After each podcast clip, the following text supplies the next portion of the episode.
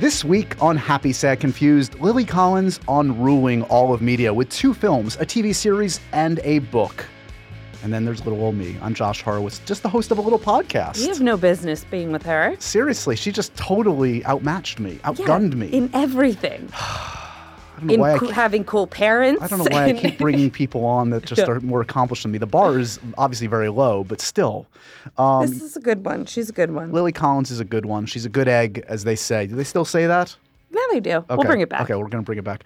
Um, she's got a lot to talk about, and we cover it all in this week's show. By the way, that's Sammy. In case you haven't listened to the podcast before, that's not my It's alternative me, Lily personality. Collins. No, it's not. That's not how she sounds. That's not. Um, so we have just returned from the Fourth of July. Yeah, you still have you still have hot dog hot dog remnants all over That's your just face. that's that's the re- usual ra- way I roll, though. it's just breakfast. yeah, exactly. Uh, I got. Did you see any fireworks? no. They used to be on the west side and now they moved into the east side. Right, and you're a West Side. And I'm a west side girl, so I didn't right, see any. Right. I watched them on TV. You gonna, you gonna ask me?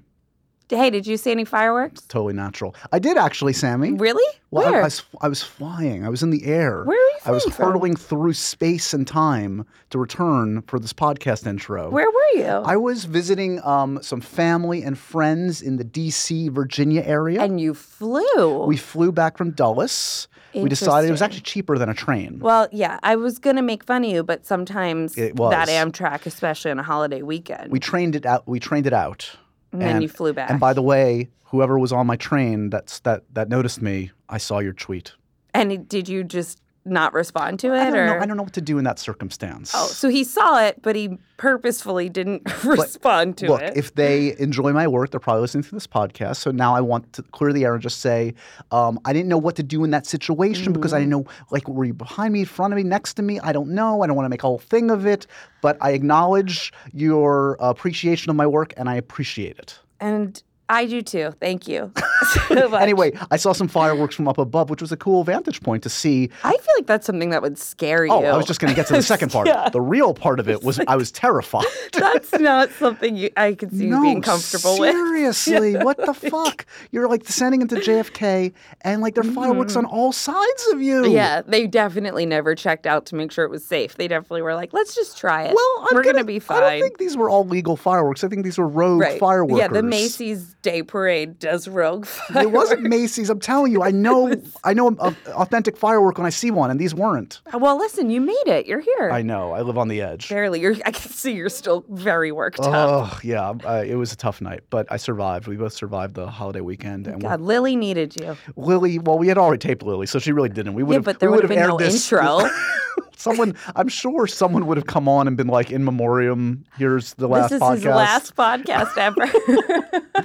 Um, but that's not the case. This is a conversation with Lily Collins that is uh, delightful. She is starring in many things right now. She's in uh, a very cool film called Okja, which is on Netflix right now. very. That I'm gonna watch it tonight. You I should, de- you should definitely Yeah. watch. it. Tell me what you think. Uh, It's uh, from Boong Boong Jong Ho. I think I hope, hopefully I'm pronouncing that correct. He did Snowpiercer a couple years ago.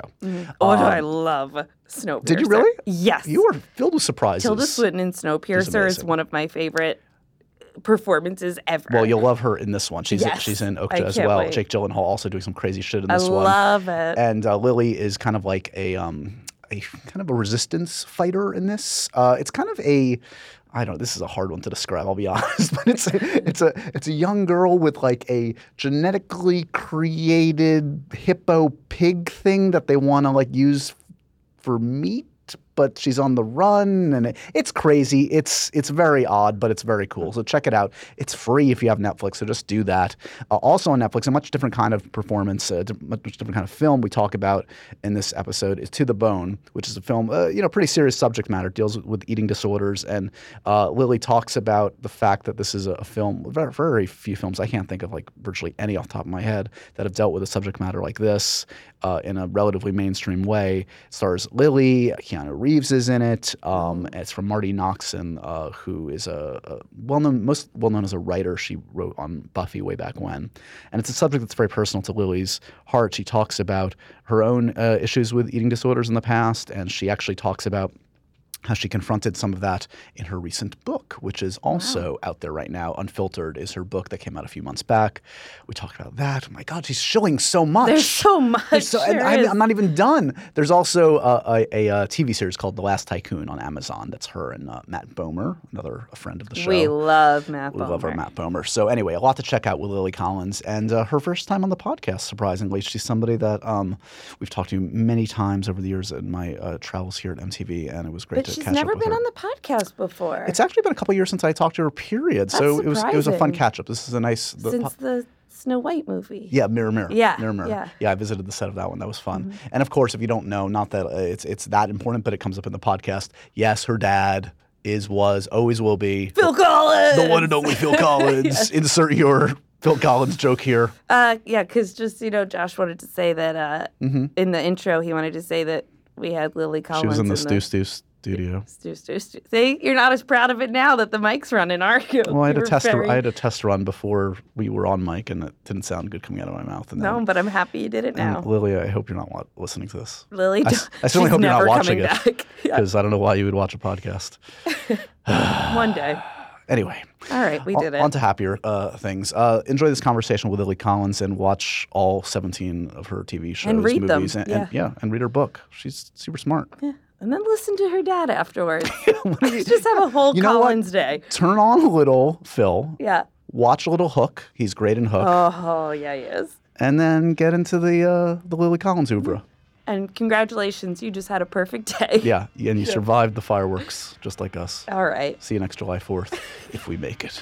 We're, we'll be dead. Here's Lily.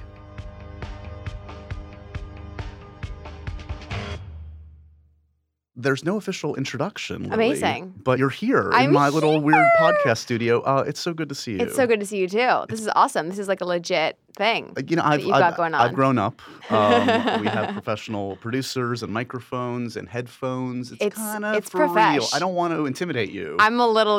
My, I took my shoes off because I wanted to feel more comfortable. you, um, I hope you're comfortable because I've been. You've been traveling the world. You were Yeah. in uh, Shanghai. I as far as I was can tell, like two, recently. three days ago. I, it was. It's been crazy. I think I've been up in the air more than I've been on the ground. But um, Did you have a second there at least? Well, I was in Barcelona for a week doing some um, Nice. shoots for Lancome, Yeah. and then we went to Shanghai for yeah, they, about they, they two days. They couldn't get in touch with me. I was busy. It's, Ah, it's all good. i know I'm- you're next the backup. time. Yeah. Next time, I'm gonna do a duo shot. right. Um, yeah, and then I went to Shanghai for a really special, cool Lancome event and uh, to open a store there. And I had one day of free time, so of course I went to Shanghai Disneyland. So tell me because- everything. What's Shanghai Disneyland Oh like? well, they opened it a year ago, and Uh-huh. I didn't even know it existed there. But it's it's fun. It, I mean, it's it's Disneyland, so what can you not love about it? Is there anything? Does it feel like you might as well just be? It can't feel like you're no, just in it, it feels no, it feels different. I mean, there's only a certain amount of rides, and I have to say though that the Pirates of the Caribbean ride there is pretty epic. But no, no Johnny Depp showing up uh, in character. Did you No see how he did Depp that? showing up in character. I did see that. I did see that. Although the characters in the ride look very realistic, Right. mm, still wasn't the real Still deal. not the real Depp. Unfortunately. Uh, but you have a, a ton going on, and I was just saying uh, it's kind of surprising we haven't talked for a second because, Yeah. especially in this moment, uh, let's see. I think you've got two films, a TV show, and a book we should still probably talk about. So uh, I guess that's a good thing when doing publicity. You kind of just kill a few birds with one stone. Yeah, it's it's definitely something that I've never um, had happen before, where you shoot things back to back and then they come out back to back. Like Right. usually something happens and a year and a half later it finally shows light of day, or it um you know comes up at a festival ages down the line. But it's exciting and also it's ironic because two of the things are both Netflix Yeah. and then one's Amazon. You're the So queen of streaming right and now. And then my book is on Amazon, so I'm like, wait, this is kind of uh, this is kind of funny. It's all cross promotional. Um, It's exciting though. when, when you look back because it's funny like i always enjoy talking to people that like kind of your career has dovetailed in terms of like your growth as an actor like i came to mtv about 10 years ago Already? Isn't that crazy oh my god, insane. that's crazy. Um, and I feel like I've been talking to you since you kind of got into this. I don't know if we ever spoke for Blindside, but certainly um, Mirror Mirror and Mortal Instruments, et cetera. And it's always fun to, for me just like to see an actor's growth and sort of the choices they they make or choices they don't make or whatever. Right. Um, so I mean, I just give me a sense, I guess. I don't know. I mean, do you take stock often in terms of like where you're at, in terms of like, do you set goals or is that fruitless, do you find, or, or Um, what? I think I've always been a very passionate, driven person from the age of like five. Um, but then from high school, I always knew kind of what I wanted to be doing. But I didn't ever have like by this age I have to have this done. By Right. the, and I, I never would have said by 27. Now I'm 28, but at 27 I'm gonna have a book published. You know, so it's not. I kind of I kind of go with where the passion is, and um, I have accomplished more than I probably thought I would have at a certain age. But I think that that's a, a that's that's cool. Not as opposed to like saying I wish I could have done more because I had said in high school this is my bucket list, you know. Um, but I think when it comes to to filming projects, I just like to keep surprising myself in terms of what kind of movies I choose or what opportunities come my way or things that I really wanted that don't happen. You know, that's also part of the journey. It's like, wait, this is where I'm supposed to be, and then it doesn't happen, and you realize, oh, okay, well, everything happens for a reason because if I had gotten this project, then Right. this wouldn't have happened. Or you, I I think I've kind of developed that mentality from the get go because it's a way more positive way of thinking as well. Like, yeah, you would drive yourself insane. you drive yourself Yeah. crazy, especially in this business when things change at the drop of a hat. So um, it's not fruitless to have kind of to have goals in any way. I mean, I'm a very goal oriented person, but I also have learned to kind of go with the flow, and it's so fickle that Yeah. you just yeah. Well, you're in an industry that's notoriously just out of even like, you know, you could talk maybe to the top 2% actors that, that have the luxury of like they can do any role they want. Yeah. But like literally 99.9% of every other actor is, is frankly just A, happy to be working. Right, B, happy to have like maybe any choice. Yeah. Um, so it, it- it's got to be, it's got to be interesting. Where like, how much control can you actually exert on your own career? Yeah, I mean, it's definitely at a point now where I know what kind of projects I like to do, and Yeah. I've never been someone that wants to work just to work. Sure. Um, I, I I love working, but if there's not a project going or that I'm pursuing that is something that I really believe in, I will find something else to Another do. outlet, like like writing a writing book. a book. like, like seriously, that stemmed from. I've always loved journalism, but Sure. the the like the thing that kicked my butt into like actually doing it was the fact that I had done Warren's movie Rules Don't Apply, and then for like a year, a year and a half, I didn't film. I wasn't not for lack of auditioning. I just nothing was really happening that I thought was where I wanted to be headed. Sure. And I thought, oh well, I'm getting stir crazy because I'm a very driven person, and I'm like, okay, I've had enough of a break now. What can I do to fill my time? So I was like, wait, I've always uh, loved journalism, so like, let's write a book. And then the second that I got the book deal, that ironically was when I booked these three things that are coming out back to back. It was the pilot for The Last Tycoon, Right. which bled straight into the to the bone, which then like two weeks later went to Okja, and then weirdly enough, now all three are coming out at the same time. So it's like one of those. You know, the world just saying, okay, well, you wanted to work, now make it happen. Were you writing during production? yeah. Oh God. Is Yeah, That, is that so- good for you or bad? Actually, for, for me, I like to juggle things, uh, like a lot of things at once. Like I- I, I, almost have trouble focusing on one Totally. thing. How are you? It, it was it was an interesting thing because I my in my brain I thought, great, I've got a book deal. I'm going to be like Carrie Bradshaw. I'm going to move to New York, stay in an apartment in the winter, and I'm going to write my book. And then booking all these things back to back, um, I was told. Look, you, you don't have to write the book. You can push your deadlines. And I thought, no, there's something telling me that this is the right time, and I don't want to. If not now, when? Right. And so I ended up writing on a lot of the sets or in my trailer or in different countries. And that was probably, it was definitely the hardest thing I had done so far, being isolated and basically going over to South Korea alone for Okja, writing the end of my book. It was, you know, you're playing these characters and then you're, at least for me, writing a book about myself. So it's very therapeutic, but also very hard to be writing about these things. But I think and my last chapter is actually it's titled soul searching so it's about my experience writing in Seoul but i think because it was such an emotional experience being there alone and being kind of forced to face these issues i talk about I was so in a different emotional place than I would have been had I been with my friends in LA having a great time. Like it wouldn't have pushed me to those emotional depths that I was in to write the book. So I think it was 100% Sure. meant to happen that way. Um, but it was so hard. I mean, the dedication and like all I wanted to do was go have fun and explore. And I'm like, oh my God, I have my deadline, my the time difference, I've got this chapter to get in, and you're like trying to make it all happen. But then I kept thinking, okay, at the end of the day, when you can say and you've turned it all in that you wrote it 100% yourself and that you actually did it all at one time, it's going to feel so good. Oh my God. I have the utmost respect for anybody that's able to follow through on that. I mean, I did like, I did the, the easiest book imaginable. I did like literally a book of interviews, like transcripts and some introductions and stuff. Oh, and great. even that, I was like, when I got the galley and I got the, Oh, the yeah. cover, and it, like more satisfying almost than anything else I've ever done. And I'm sure the same for you. Yeah. Oh, when you like actually held it, and my editor like FaceTime me. She's like, "It's turned in," and it was just this amazing opportunity to kind of say, "Wow, I pushed myself past what I thought I was capable of." And what was actually amazing was that because Okja shot in South Korea, Vancouver, and New York. During the New York portion was when my deadline was. So I was in New York at the hotel, which ironically was like two blocks away from HarperCollins. So every day before work, I would walk to the offices. My editor gave me her office to sit in and finish writing the book. I was there with the layout department. I actually could be a part of the whole end process Right. and turn it in and leave New York to go to Vancouver to finish the movie, having completely Amazing. finished it. And it was this cool experience. I don't think a lot of authors get to be in the publishing house turning it in like that. So it was kind of a really cool office job for the summer. you know what was funny is that some of the um the people in the office actually they kept seeing this young kid.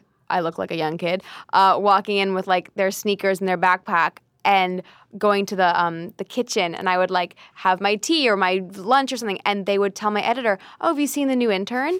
And one of them said, "Have you seen the new intern? She's got great eyebrows." And my editor was like, "Oh, that's uh, really ironic. Do you have any idea?" And they like burst out laughing because they had no idea that it was me. So you were, I mean, and I, I know from talking to you in the past that uh, that you and you mentioned it yourself. You know, journalism was something that was important to you. Maybe it was even something you wanted to seriously pursue. I mean, you you clearly made uh, a go of it, and Mm-hmm. probably like juggling interest also at the same time as acting. Like, did they come at the same time in terms of interest when you were a kid, or was Uh, it like did one evolve into another? or acting was always my the forefront of what I wanted to do, but um, I've also always loved uh, literature and just writing in general in school. And when I was auditioning or beginning to audition at like 16, 17 years old, um, I was getting told no. You know, I was still really green. And um, I wanted to find a different avenue to explore everything from being in front of the camera to knowing your angles to the editing process Sure. to writing. So um, that's where kind of the broadcast side came into play. But I had started writing for magazines before auditioning um, just to get experience writing. So they kind of were happening at the same time.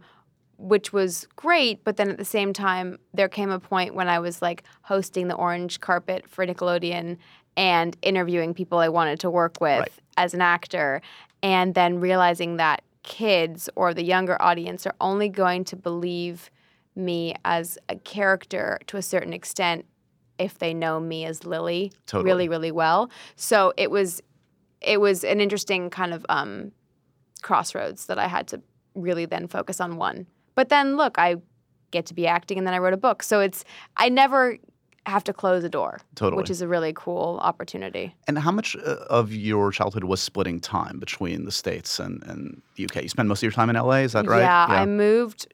I think I moved just before I turned six, and I would go back every summer for two or three months. Um, go back for Christmases, but I went to school, lived in LA, and Right. um, you know I still go back for Christmases, and we have a house there, and I do feel extremely European, even though I sound very LA. um, was the environment in, in which you lived? I mean, uh, I- I would assume. I mean, you went to Harvard Westlake, I think, did. which like has you know the a lot of the people who go there probably have famous parents. I would Right. think. So like, Yeah. does that lessen kind of like the stigma or the feeling of like Oh, yeah. I've got a weird thing? Like everybody's got oh, a I mean, a crazy no, weird you family. know, I, I, what's ironic is um, I just had my 10 year high school reunion like a couple weeks ago, which was so bizarre. Um, but I'm still finding out whose parents I actually went to school with their kids. I, because no one asked questions, like no one Right. really cared, and so I had no. I now being in the industry to the extent that I am, finding out that all these studio heads' kids were actually in my grade. I'm like, wait, that's your son or that's your daughter? I had no idea that I was could have been networking at ten. Yeah, I You was could have- like, oh my god. um, but it's actually funny because we no one really, you know, everyone was was there just going to school, and it didn't. It wasn't. It didn't really register at the time. Sure. At least for me, it wasn't really a topic of conversation. So now it's funny just being able to go into someone's office and see a photo on their desk, and I'm like, is. Do you know them? Wait, that, Bobby? that- yeah, that's my daughter. Like, oh my god, we went to school together. And and when did I mean? Is there a discernible time you can pinpoint when you kind of realized what your dad's career was meaning to people outside of your family and friends? That it this was not the norm. Like I think I was actually ironically at Disneyland um, when I was probably like 12 or something. And I remember just going for the day to have, you know, going to Disneyland and um, people coming up and asking for photos and like ironically wearing like a Genesis t shirt and asking to take photos. And I didn't understand. And I was like, but we're at Disneyland. Like, what? I don't, you know, Sure. why are they coming up? And I then realized that it didn't matter where we were. It was he was who he was to other people for you know a different reason other than being dad. yeah. And so I quickly I quickly realized, but also it was just he was always just dad, you know. So um, it's it's great to kind of have the best of both in a way because I got to grow up just knowing him as dad, but then also really respecting as the performer. Do you have a different relationship with um like a, a great film like Hook or Miami Vice than I do? Uh, it's so Are you funny. able to? well, in- Hook I was on the set of when I was two. I was, Apparently, I was yeah. doing the math. I was like, she couldn't have been around. Yeah, no, I was I was very little, but I but I remember we, we I was on the set for that, and um, Miami Vice is hilarious because my mom's actually in the episodes with my dad. My mom plays, I think, his girlfriend in those. so whenever I've seen them, it's just my mom is is not an actress. Uh, she's not in the industry at all, and she kind of cringes when she sees her episodes. But I love it. I think it's so fabulous because the outfits are everything, Of course. and the hair. I recently had to do. I was, I was, thinking the carpet for uh, the Baywatch movie in Miami. Oh my god, A- amazing! And the uh, wardrobe called for uh, literally it was uh, cocaine chic was what I was told. We had to. What? So I literally was like, what does it even mean? it was like white suit, like it was. It was. Oh my it was like God. it was anti Josh Horowitz. It was like I burned That that, outfit as soon as. I was done. Oh my god, well, that'll be the day when someone puts on their wedding invitation. yeah, totally. what what is the dress attire? Cocaine chic. Cocaine chic. Um, so, so jumping ahead, we t- so we talked sort of about you know like doing the uh, journalism and hosting carpets and things like that, and then I mean, Blindside was the first film, right? Which is a Mm-hmm. yeah, crazy. I yeah, it was crazy. I did um, I did two episodes of the new version of 90210. Right. And on my last day of shooting that, the final episode, I was in my trailer and I found out that I had gotten the blind side. And it was a week after my 18th birthday, I think, or 19th birthday. And um, I don't think I even realized that it was Sandra Bullock. And it was, I, I auditioned for it once and it was just this whirlwind. They said, Well, you're leaving next week and this is what's going to happen. And this is the movie and you're going to move to Atlanta. And it wasn't like we set out to make a movie that we knew was going to be what it was. It was just an amazing story to be told about a real family who were there on set. And it just turned into what it turned into. And it was, everyone said to me, This is not normal for your first movie. Don't get used to this. And I was like, Okay. And I was in school, I was at USC at the time. Right. So I was FaceTiming or uh, Skyping with teachers and writing essays on set. And I flew back and forth for finals. It was hard. It was not fun. That was like all I wanted to do was not be in my trailer writing a paper. I wanted to be exploring, Sure. you know.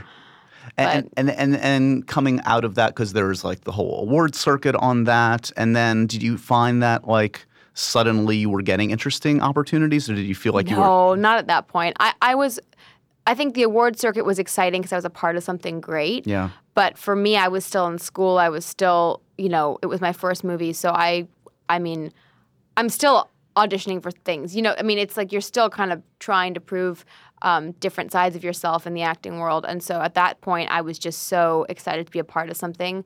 Um, but I mean, yes, I was getting new opportunities in terms of like new meetings and new Sure. interest in that in that sense, but it was still very much the beginning, which I kind of love. I love the idea of working your way up because then you appreciate once you're there so much more. Sure. Um, but it it was a wild a wild experience. Did- it was fun. Did you feel like there were that, that, like at that point you were like I'm I'm you know this one part away from whatever it is that I'm trying to get to? Like, did you feel were there those parts that at the time felt like oh this is going to change everything? mirror.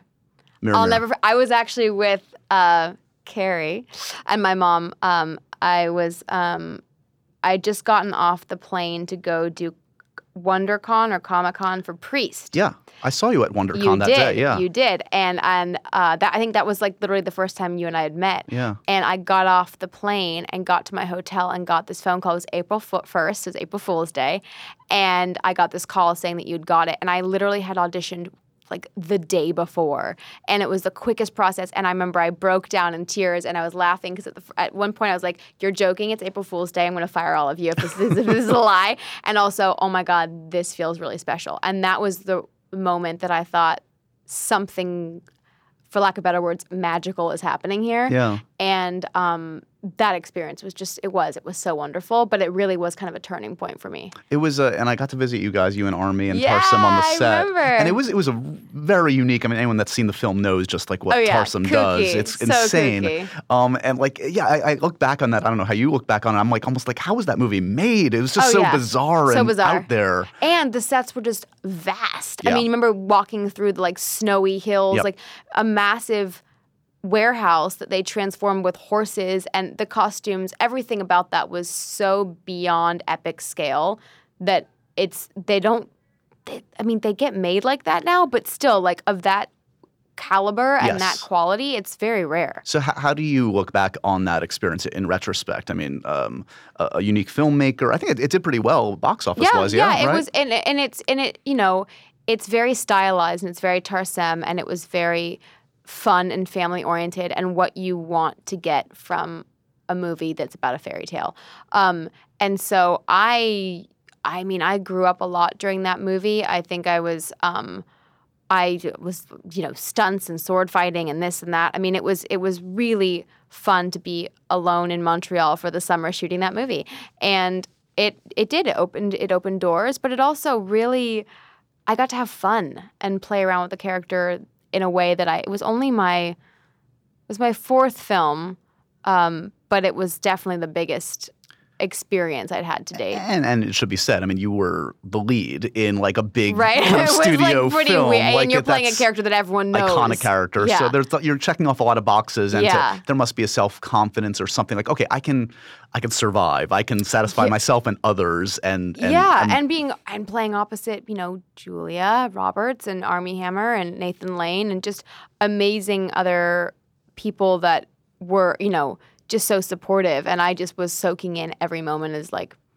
teach me. totally. Yeah. So um, Mortal Instruments. Yes. Obviously- And I was gonna say that set. I remember our visit. Yeah. I remember the day you came for the party sequence with Yep. Magnus, and I, I I'll never forget because it was so late. It was and you were there all day, and we were all in our party outfits, and it was like in that room upstairs, and we were you were interviewing us, and it was just madness outside with like elf ears and like it was like the weirdest like it was the weirdest set for you to visit but it was kind of awesome It was awesome. I liked it. Everybody was like a little punch drunk by the time Oh, I yeah. was interviewing you at like 3 a.m. It was li- a hundred percent. It was like Jamie and Kevin and I were like, "Are we really doing a poor Josh? He's gonna get like the half-assed version of us." That's how I like it. Um, but uh, so, what is the, the takeaway from that? We talked a lot, as, as you said, uh, during the, the process of that. That was such an important one, I know, for you Mm-hmm. personally, and you really love that character. Um, mixed emotions when you look back on it, in terms of like, or do you feel like satisfied No, with I mean, what you did, or what? I love the books. I love the character. Um, I was so excited to get to play her. I wanted to play her for numerous movies, um, but that's not how it panned out. And you know, it's doing great as a TV show, and I, I think everyone who's who's involved in that is so passionate about it. So I'm so happy for them. Um, but yeah, I mean, it, I was definitely bummed when it didn't go further, but I had such a great time on that set, and I've made lifelong friends from that, and you know, I really. I mean, I got to play another literary heroine that everyone had opinions on, Yep. but you really get you learn how to kind of develop a thick skin when you're playing a character that everyone thinks they know and have ownership over, kind of like Snow White. Sure. Um, but with this, it was like the fandom is so passionate, which was amazing because they're so um, dedicated to telling the story. But also, everyone you know has their opinions, so you learn to really um, separate yourself as like I'm going to do this as an actor and I'm also a fan of the book. Sure. You know, so you kind of have to figure yourself out in, in those terms, which taught me a lot.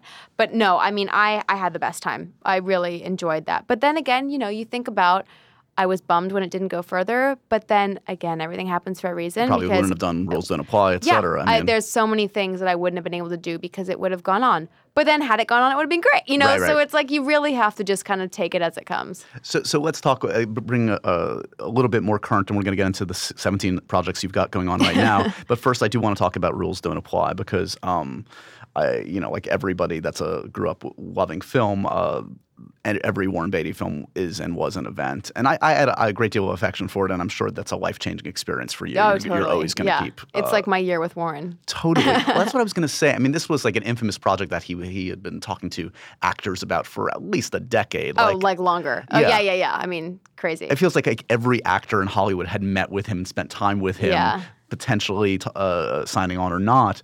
Um, like, how much did you spend? Almost like more time before the film, like getting to know Warren as much as on set. I mean, it's Yeah, it's not it's not a, a, a typical filmmaking experience. I think Alden had about three years of it, which is amazing.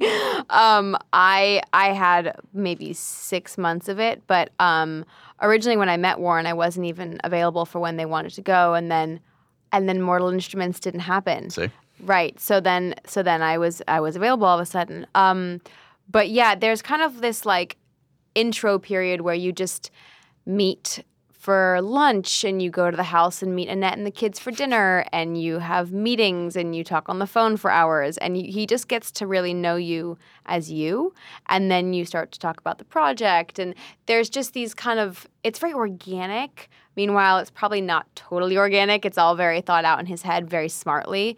Um, but it was like rehearsing for a play i guess because we would go up alden and i would go to his house and there'd be you know albert wolsky for costumes in one room and you'd have hair and makeup in the other and we'd be talking to them about the character and then alden and i would go rehearse and we'd be up there for like nine hours at his house every day or then during the, mo- the movie every weekend so it really was this all immersive Yeah. inclusive experience which is amazing in itself. It's overwhelming at times because it's just um, very period, like Elia Kazan style, all immersive, you know, and you're living in LA where my friends are, but I can't go out with them because it's very isolated experience. So I feel so much more um, more schooled on the film industry after that experience, and I have a deep, a new deep, profound respect for movie making, um, and also choosing projects. You know, he always said to me, Warren always said, like you're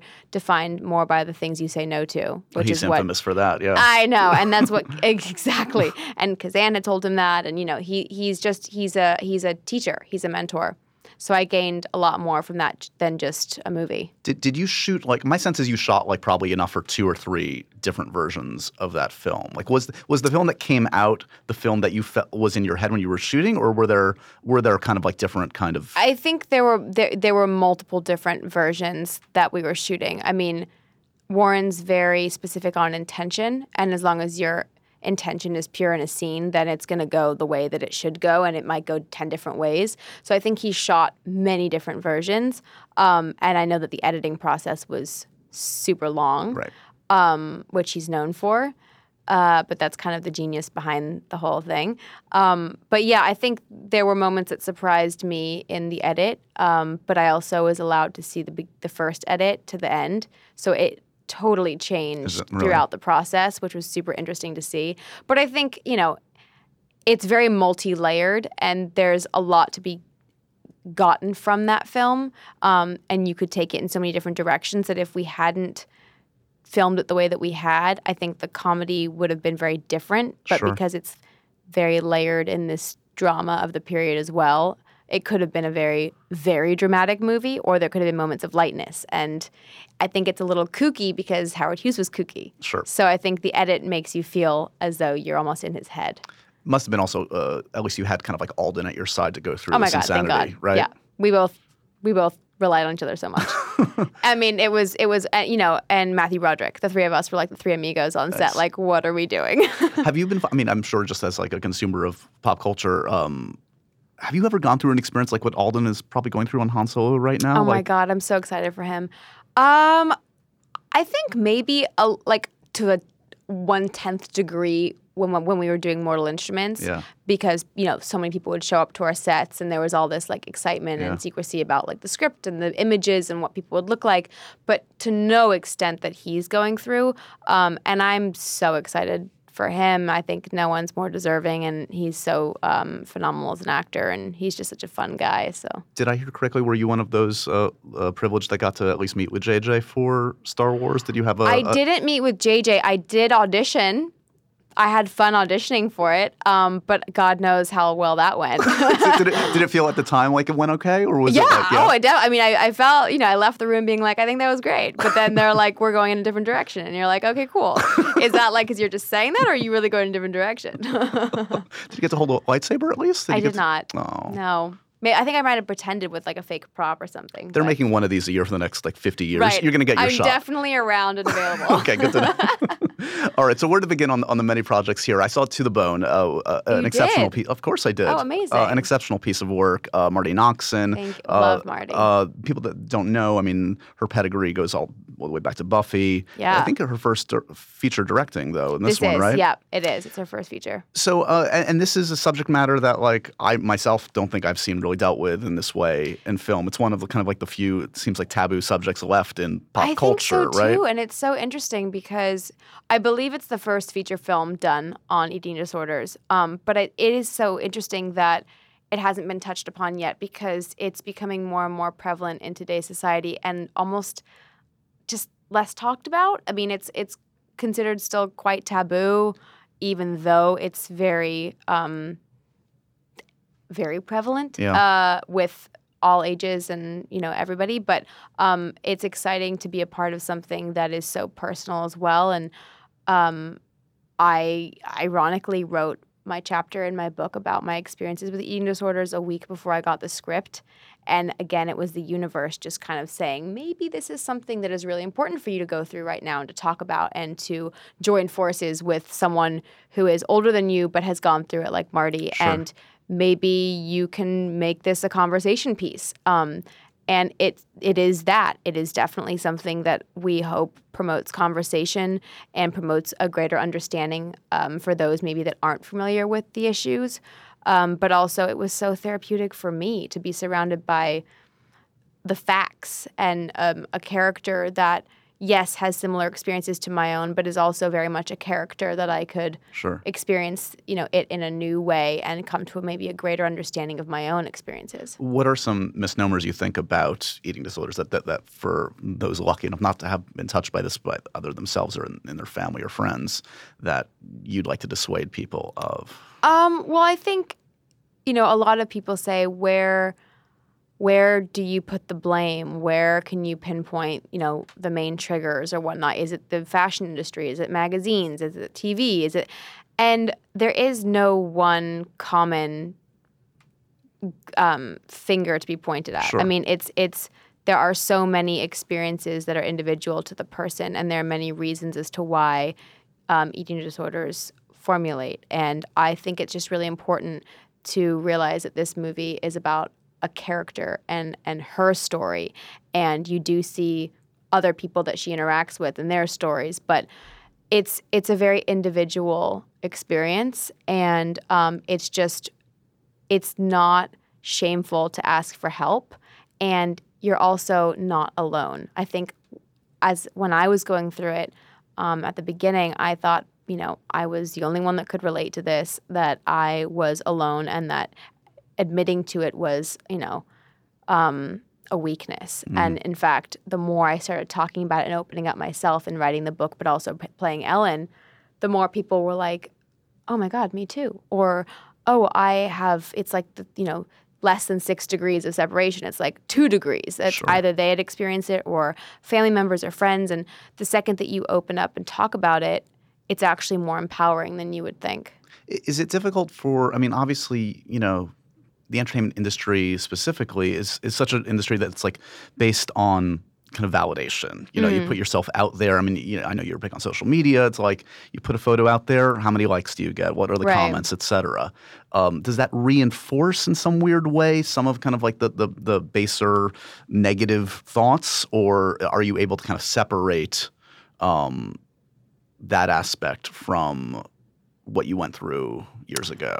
Um, well, I think in terms of like social media and stuff, um, you know, I was kind of not very active for a long time on social media because I wanted I didn't want to do it because people were telling me it was good to do. Right. I wanted to make it work for me and be something I enjoyed. Um, and when I when I started really being active on Instagram, for some reason, unbeknownst to me, a really empowering, supportive community of young women formed around my Instagram, which was the most amazing gift to be given. Um, because before they even knew about any of my association with these issues or struggles, um, they were just so supportive of empowerment and using our voices and everything that I've stood for since I was in like peer support programs in high school. And so for me, I never was using social media as a platform to get more likes or to you know read comments because it just it never was anything but kind of supportive. And i know that's maybe a very rare experience on social media. Um, i'm also very much aware of everything from cyberbullying to you know the more negative sides and that's why i'm very outspoken at events like we day and you know teen empowerment stuff. Um, but i think i you know my my issues started when i was in high school and social media wasn't a thing back then i think it might be a different a different thing now, but I'm of a generation that kind of existed before social media, which is weird to say. You know, I remember getting a cell phone and it was a flip phone. So I still feel like I, I'm of a generation that can say, you know, before this existed. Um, but it's very different today, which is, I think, even more of a reason why it's important to have this movie come out at a time when it, it is it is so um, everything is so instantaneous and in your face. And you know with social media everyone portrays everyone can portray or filter their curation of photos to look a specific way. And Yes. people want to reach or attain that perfection but perfection doesn't exist. And i think it's it's also cool when people come out and say oh well these pictures were all filtered anyway you know? So like when you know there there were those people that went and took every photo that they had ever done and explained how many shots they had taken before Sure. getting the perfect selfie. I think people are finally realizing, well, you know, there is a curation involved in some of these what seems to be perfect accounts or whatnot. Uh, on a uh, much more trivial note, you've got um, uh, Keanu Reeves in this film, I mean, playing my doctor. who uh, m- my wife would leave me in a second for Keanu Reeves. Just a long-standing obsession. Um, and I, I know from experience he's like one of the nicest human beings on So the planet. nice. Like, so just- zen. he's on a different plane than I all mean, of us. Come on. He was amazing to have on set. All the women were like, "God, Keanu is so zen." he like because you know in this in the sequences with all the women Mm. in therapy, and he's just there to calm everyone down. And he actually really was just trying to understand everyone. He's like, "Okay, let's just all take a deep breath," and it was great energy on set. And he's like, he was so nurturing. He was really concerned, you know. With the subject matter, obviously, but also as all of us in the movie, he just really was always so attentive and wanted to make sure I was okay and so lovely An empathetic guy. empathetic and can also kick ass. So he's great to have on your side. the perfect guy. Yeah. Um, how, how best to describe something like Okja, which I've also seen and I also love. So Uh, different. so different. Um, Both involving food or lack thereof. exactly. Uh, Bong Joon Ho, an amazing uh, Oh my God. filmmaker. This is the one that you travel the world uh, for. You kind of play a bit of an anarchist uh, rebel, Yeah. uh, fighting the. Um, well, you you do you how do you, you yeah, probably are no, trained. I play an animal liberation fighter, um, uh, an ALF member with four guys, headed by Paul Dano, and we are going on this journey from South Korea to New York. Joining this young girl Mija in search of her pig Okja to save Okja from its, you know, eventual, dem- eventual potential de- demise. de- potential demise by Tilda Swinton and her, you know, corporation that is genetically modifying pigs in order to feed people.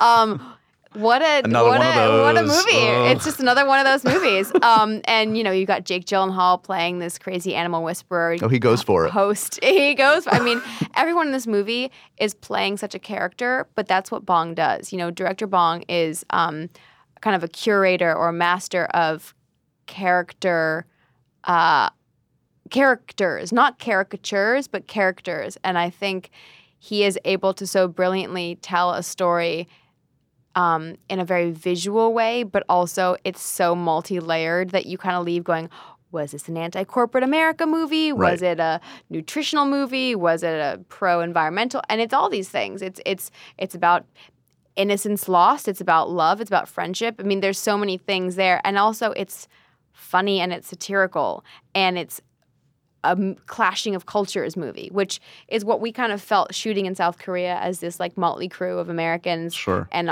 Australians and British. We all kind of came into the situation like, what are we doing here and is this going to work? And that's exactly how we are in the movie. You know, it all kind of mirrored. Did you get to spend? I can't remember. Did you get to spend much time with Tilda at all? I mean, speaking, she's like in the Keanu like uh, realm of kind of like another plane of existence. She's just, she's the best. I actually spent way more time with her during the press. Oh, it can. I, I yeah, I mean, I never shot with her. We were in sequences together, but the way that director Bong shoots, sometimes you'll never actually interact with the other actors, but the like you'll shoot your portion of a scene and they'll shoot the other portion another day. Oh, really? And sometimes uh, actually it's very rare that you shoot a scene from start to finish. It's just the way that he shoots. It's very interesting. Um, but I basically met Tilda in New York City on the sidewalk by a trash can one day. And I just said, Oh my God, hi, I'm playing red because I had bright red hair. She's like, I know. um, and then the next time I saw her was at Cannes. I mean, literally so strange. And I've spent so much time with her promoting it. And I think she's the most amazing woman. Um, but we didn't actually film together. So we, we, we've talked about a couple of these like cool actors and very different kinds of filmmakers. Are you the kind of actor that like do you have like a, a, a kind of experience, a kind of director, a specific director? Like, are, who, what are the kind of the you know, um, if not specific roles, kind of experiences you're going after? Okay, I would love to do a British period drama, and Joe Wright like has it nailed, Yeah. obviously.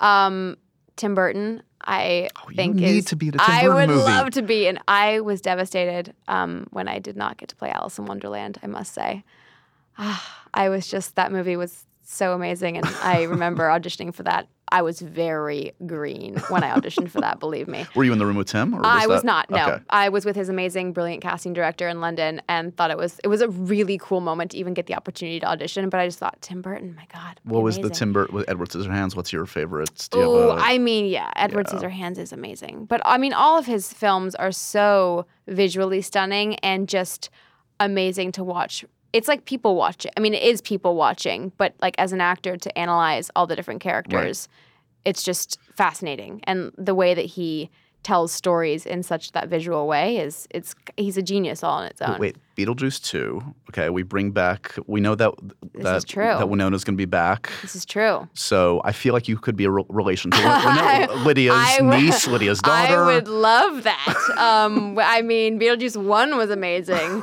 let alone Beetlejuice two. Yeah, I mean, I you know, I I I also like love Paul Feig. Yeah, love a good comedy. Of course. Paul is is a lovely person. We I've spent some time with him, and he's hilarious and so wonderful. And so I would love to do a comedy. I, I there's so many different types of films that I would love to do, and I've never wanted to, you know, be pigeonholed. And so I love to just kind of keep switching it up and trying new things. And um, of course, there are those directors also that if they were to call, you would never say no. You would never say, "I'm busy." It's the Tarantino's, P.T. Anderson's, all that kind of. I that's mean, that. oh my god. Coen's, et Oh. Wes Anderson would be fun too. Yeah, if your name is Anderson, basically. Basically, yeah. and I mean, like you know, if Martin Scorsese were to like, He's all right. Like that's fine. Whatever. That would be like Woody Allen. No big deal. Woody Allen. I know. What um what were the, the the films that you were obsessed with as a kid? What was The Breakfast Club, John Yeah. Hughes, any of the John Hughes films. Um, Pride and Prejudice with Keira Knightley. mhm. Um, any of the Harry Potters. Let's just be real. um, I'm just gonna geek out. Um, Funny Face and Sabrina with um, Audrey Hepburn, all of the Road Twos with Bob Hope.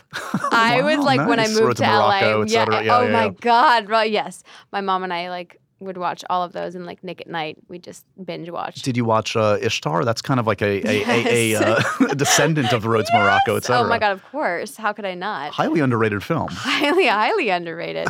um, my, my my my movie watching kind of spanned from like Monty Python because of you know British and my dad loved it to literally like you know the Harry Potters or I mean I I loved Clueless when I was you know Sure. and I remember like the first time I ever watched that at a sleepover I think I was in like fourth or fifth grade and I was like oh, wait what is this? And then it was like Grease. What's Grease? Oh my god, I'm obsessed with Grease now.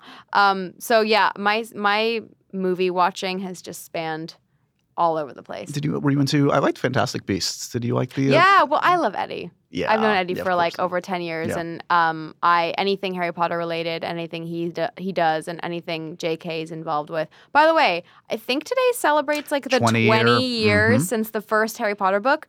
I remember. you were in on that from the start. Oh my God, was I? I? My mom would. We would be in stores shopping, and I would be in the corner underneath some like storefront, just reading the books. I, I just, I was the, I, the biggest fan. Still am. Um, Yeah, but there- I can't is- believe it was 20 years ago. Is there a human being that's like more influenced the generation of kids and in, in such a positive, Oh my God. amazing way than J.K.? I don't know. I remember when she was at Edinburgh at the castle reading the first chapter of uh, book three or something. I was in London with my mom and I made her go back from dinner to the hotel room to turn it on TV just to watch it because I was like, had to be one of the first to hear it out loud. or like going to the day the books came out in stores and like dressing up and like being in line. Did you daydream of being Hermione? Was that like a I that is one of the greatest regrets that I didn't get to audition for Hermione. I literally, I, I, I, of course, I crimped my hair like her. I mean, it was all about Hermione. I did see you followed in Emma's footsteps and hiding the books in the subway thing yeah, recently. Yeah, that was cool. That was I really loved when she did that. I thought it was a really amazing way to kind of integrate um, whatever book obviously you're promoting, but just reading and sharing and the idea of a library still existing. You know, not Yeah. everything being digital. Um, that was really fun. Uh, and last thing before I w- uh, let you go, we should mention uh, Last Tycoon as well. yes. You- oh God. uh, Another thing. oh my God, so much going on. uh, another uh, one of my Based favorite. on a book. and, and another one, and another one of my favorite people, Matt Bomer. I mean, Oh, I mean, what an angel. I'm obsessed with Matt. I mean, who isn't? Anybody that He's meets Matt, first of all, he's like the human Ken doll. I mean, he's he like the, the- literally is so absurd. attractive. And he really is. I mean, I know I said Keanu's Zen, but Matt is one of the most like calm, cool, and collected human beings. And what an awesome person to be first on the call sheet for a show, by the way, because it sets the tone for Yeah. everybody. And he is, I mean, he's totally Monroe Stahr in this. And you shot season one of this one. Season one, done, nine episodes. Um, got to shoot it like 15 minutes from my house, very convenient. Most amazing hair, makeup, and wardrobe. The production design, the scripts, everything about it is um, is so wonderful. And you know, it's it's the golden age of Hollywood. It's not really been shown in this way. And also, the great thing about being on Amazon is that you can really go there. And so, we're not really, you know, we're it's not edited Right. in terms of what you can tell and um, F. Scott Fitzgerald passed away during the writing of it, so it really allowed us to take it and run and to elaborate on these characters. And playing Celia Brady is so fun because she's this young woman who's so driven to be in the industry, and her dad's obviously the studio head, and he's like kind of discouraging her, but she really wants to fight for her own kind of journey and step outside the shadow and really do her own thing. And she gets into some crazy situations that I don't think a lot of people would associate with being things that happened in the 30s, Right. which is really exciting. Because I'm like, that happened in the 30s? They're like, it was very hush hush. But we're like making it really not hush hush, which is great. Amazing. So Yeah. okay, so those 17 projects, and do you have a break Yeah. now, or do you know what you're shooting next? Um, I don't know what I'm shooting next. Um, I'm really hoping that we get to do, you know, go further with Tycoon, but I'm not sure when that's going. But right now, it's all focusing on the press of Getting it the good word out. and getting the good word out. And there's some exciting things um, on the horizon. I just don't know exactly timing, which is actually okay. I'm Yeah. learning to like. I'm learning Being to be okay like, with you know downtime? what? It's okay. Yeah. By the way, can't wait for a vacation. I'm like, whenever that comes, will be great. But um, I'm just really excited and thankful that it's all coming together, and you know, you just take it as it comes within this industry. And you that- just never know. And then uh, around the corner, I mean, you're going to be on a, a Vancouver set doing Beetlejuice 2. I It's going to be amazing. I can't. Putting out the vibes. I'm just. I just want you in it for no other reason that I know I'll get an invite. Hopefully. Oh, you will 100% get an invite. Okay, i just want to put that I mean, there. always. Hopefully not at 3 a.m. Anytime, anytime, whatever it takes. Uh, congratulations on Thank all the you. films. Uh, to the Bone, everybody should check out on Netflix. Wait, let me see if I get this right. Uh, Netflix for To the Bone, Okja on uh, uh, on Netflix as well. Yes. Last Tycoon on Amazon. Yes. And while you're on Amazon, pick up a book, guys. I mean, Stream Queen. Got my bases covered. Man, queen of all media. Oh, God. Uh, Lily Collins, good to see you, buddy. So good to see you too. And so ends another edition of Happy, Sad, Confused. Remember to review, rate, and subscribe to this show on iTunes or wherever you get your podcasts. I'm a big podcast person. I'm Daisy Ridley, and I definitely wasn't pressured to do this by Josh. This episode of Happy, Sad, Confused was produced by Michael Catano, Mukta Mohan, and Kasha Mihailovich for the MTV Podcast Network, with additional engineering by Little Everywhere. You can subscribe to this and all of our other shows on Apple Podcasts, Stitcher, Google Play, Spotify, or wherever else you find your favorite podcasts.